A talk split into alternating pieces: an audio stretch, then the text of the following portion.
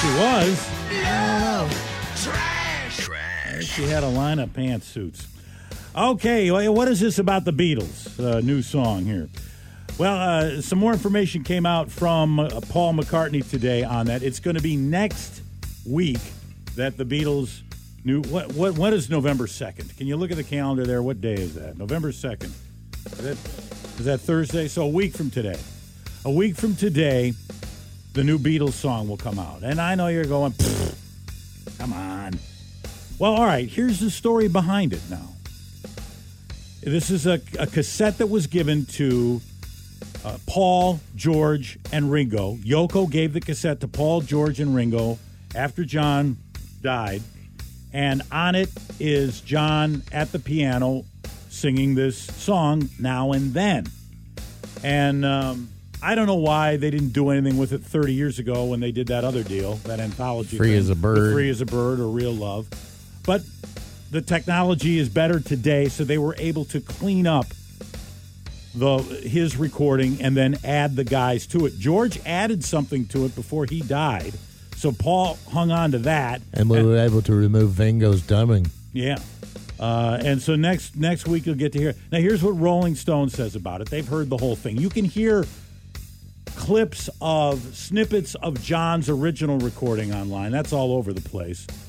But here's what Rolling Stone says about the finished product. They've heard it.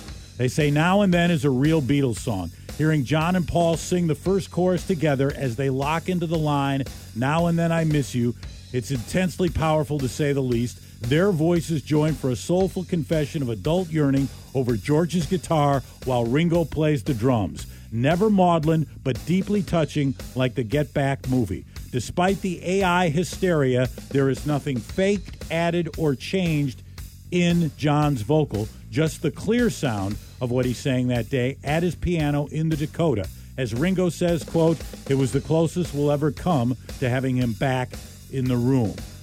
Now and then, the song hits much harder emotionally than Free as a Bird or Real Love, which always sounded like spruced up demos. Okay. All right, Pretty so solid report. next week we'll we'll hear it. It's a slower tune as they described, but um, I, uh, it'd be interesting to hear. All right, Robert Plant. Robert Plant is we talked about this earlier in the week, sang "Stairway to Heaven" over the weekend for the first time in 16 years, and this was at a charity.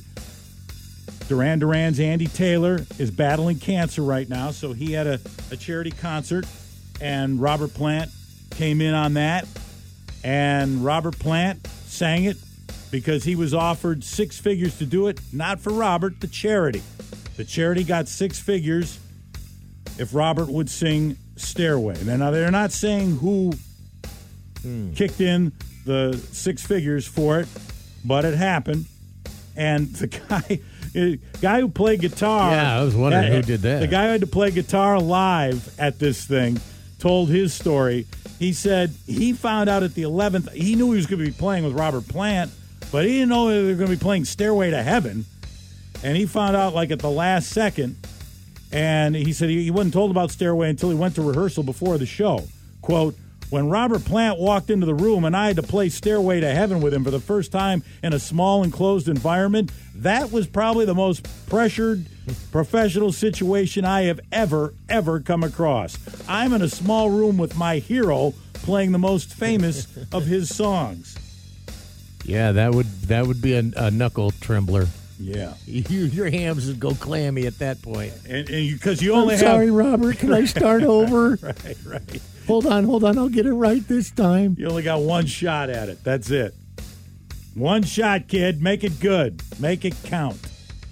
And uh, the guy who's going to be hosting Saturday Night Live this Saturday night will be performing in Everett in January. That's Nate Bargatze, uh, Oh, he's stand-up got the Foo comedian. Fighters.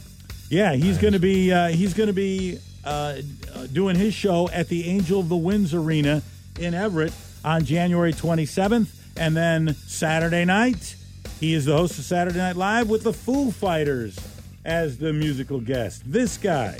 I took uh, I took social media off my phone. I don't. Uh, it's too much. Like you just you know you walk around and just look at it all day. They did Facebook. They did a good job. It's a real good company, and Facebook's just too much. Everybody, it's either everybody's best or worst days of their life. You know, like you're either like I'm getting married or my house is on fire. No one's, no one's like today's normal. Nothing happened. Uh, I have no strong opinions about anything.